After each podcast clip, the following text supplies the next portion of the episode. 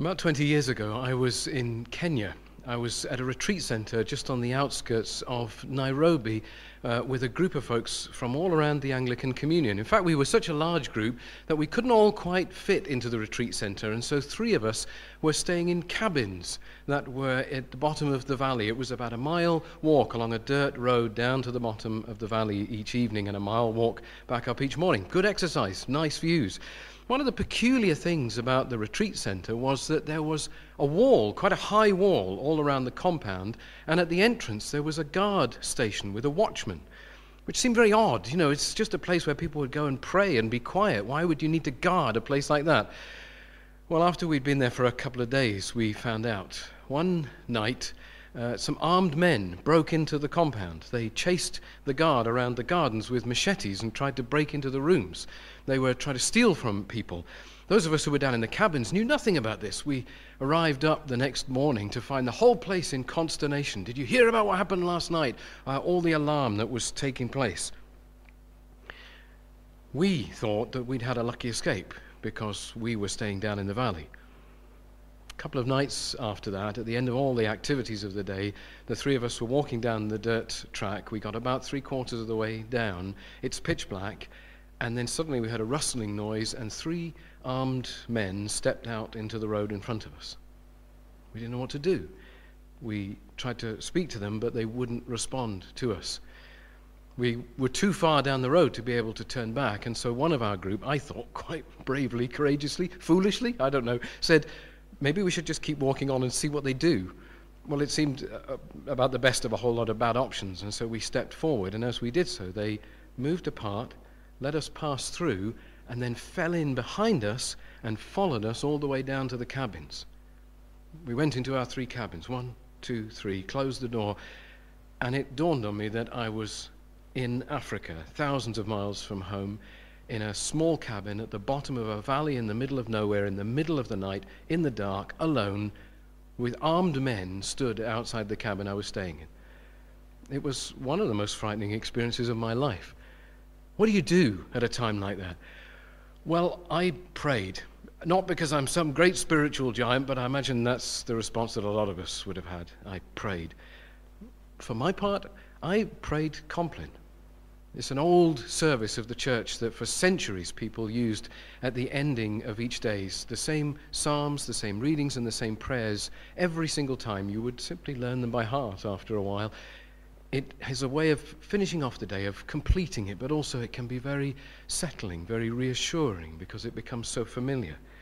The first of the psalms in Compline is Psalm 4, which is traditionally sung along with the other psalms of the service.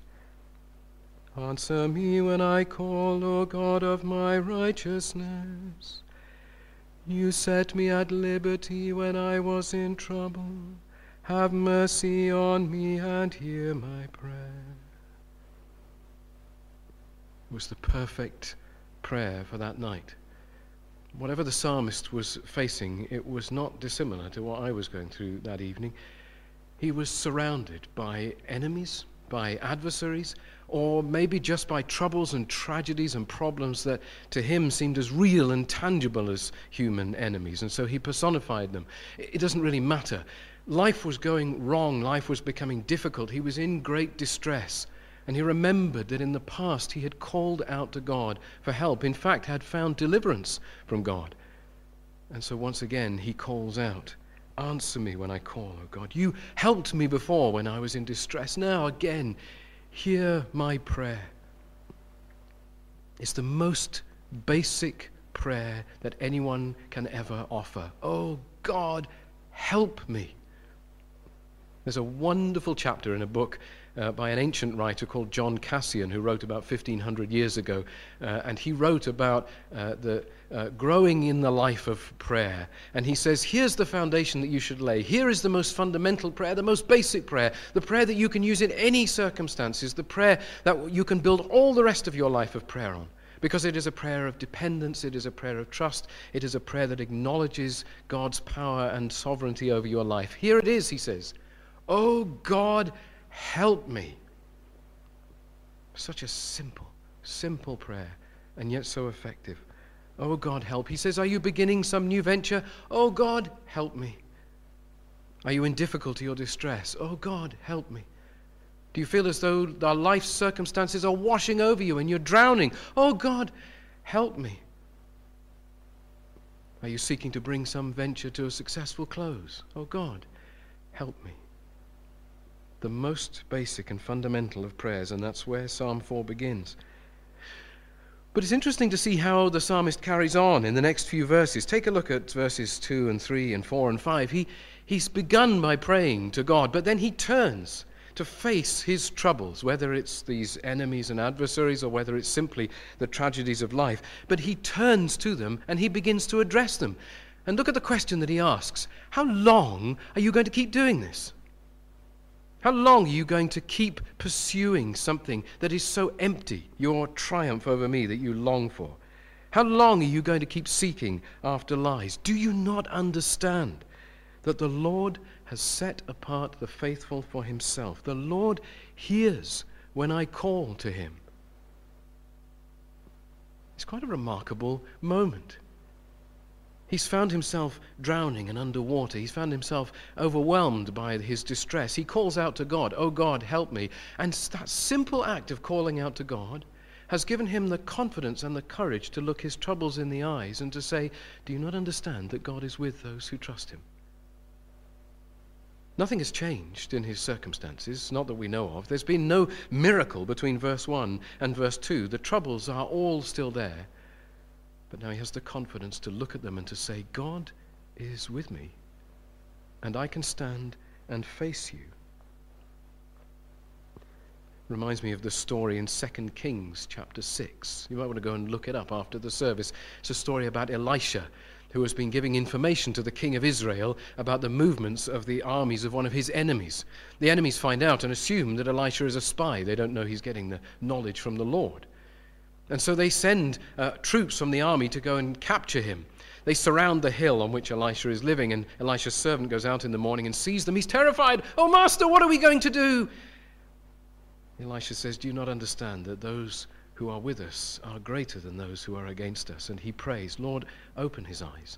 And immediately the servant sees them surrounded by a vastly greater army, the angelic host, chariots of fire, we're told. Now, what's interesting is that this angelic host doesn't attack. There's not a great divine battle to deliver Elisha. In fact, God brings about a miraculous deliverance that is far more surprising and far more filled with grace and mercy than any battle would be. But I'm going to leave you to read 2 Kings 6 and find that out for yourself. The point is that knowing that God is with him is what gives Elisha that confidence to face his difficulties.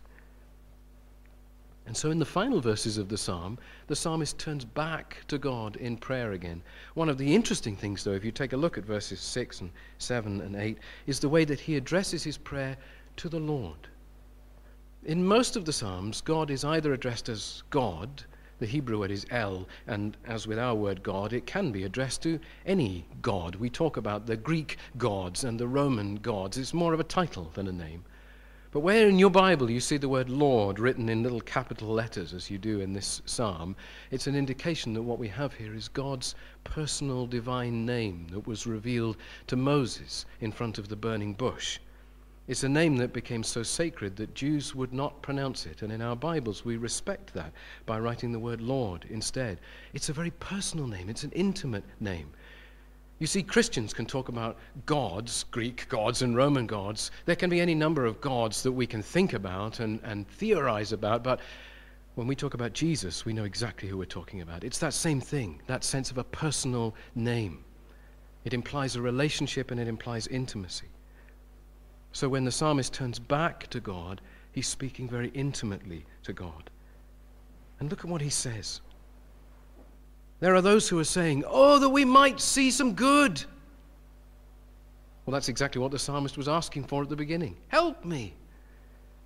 He says, But you, Lord, have put gladness in my heart that is greater than theirs when all their grain and wine abound, when life is as good as it can be. And so I will lie down and sleep in peace, because you alone, Lord, make me dwell in safety that night in Kenya, that was exactly what I did. It surprised me as much as it might surprise you to hear it. I prayed those words and I lay my head down and I slept. Nothing had changed. I felt that I was in as much danger as I had been when I began praying. But I had such a powerful sense that God was with me and that that was enough. Spoiler alert, as it turned out, I didn't die, nor did anybody else. In fact, it turned out that the men that we'd met were locals who'd heard about the break in and were keeping an eye on us as guests. They didn't speak English, which is why they hadn't spoken to us. We didn't know that until the next morning. But it was that peace that I remember from that night. The way that prayer had gone from, oh God, help, to being able to look at the troubles which I was facing and saying, and yet God is with me, until finally I could turn back to God and say, I have found something in you that I did not expect to find, and now I know that I can dwell in peace and in rest and in safety. There are a lot of us looking for that at the moment. In the midst of this pandemic, a lot of us are feeling the sense of being surrounded by something overwhelming, something greater than us, something that threatens to to drown us. And then, of course, there's all the usual tragedy and difficulty of life that many of us are experiencing. People are still getting ill, still losing jobs, still being bereaved. Life is hard. And right now, for many of us, life is hard. What do you do when life is so difficult? The invitation of the psalmist is pray. Not just pray hoping for some miraculous deliverance, although that can happen. But pray because bringing your troubles into the presence of God is so transformative that even when those difficulties don't go away, we know that finding ourselves in the presence of the one who says, as Jesus said, I will never leave you, I will never forsake you, I will be with you always to the end of the age, is enough to help us to lie down in peace because in Him we dwell in safety.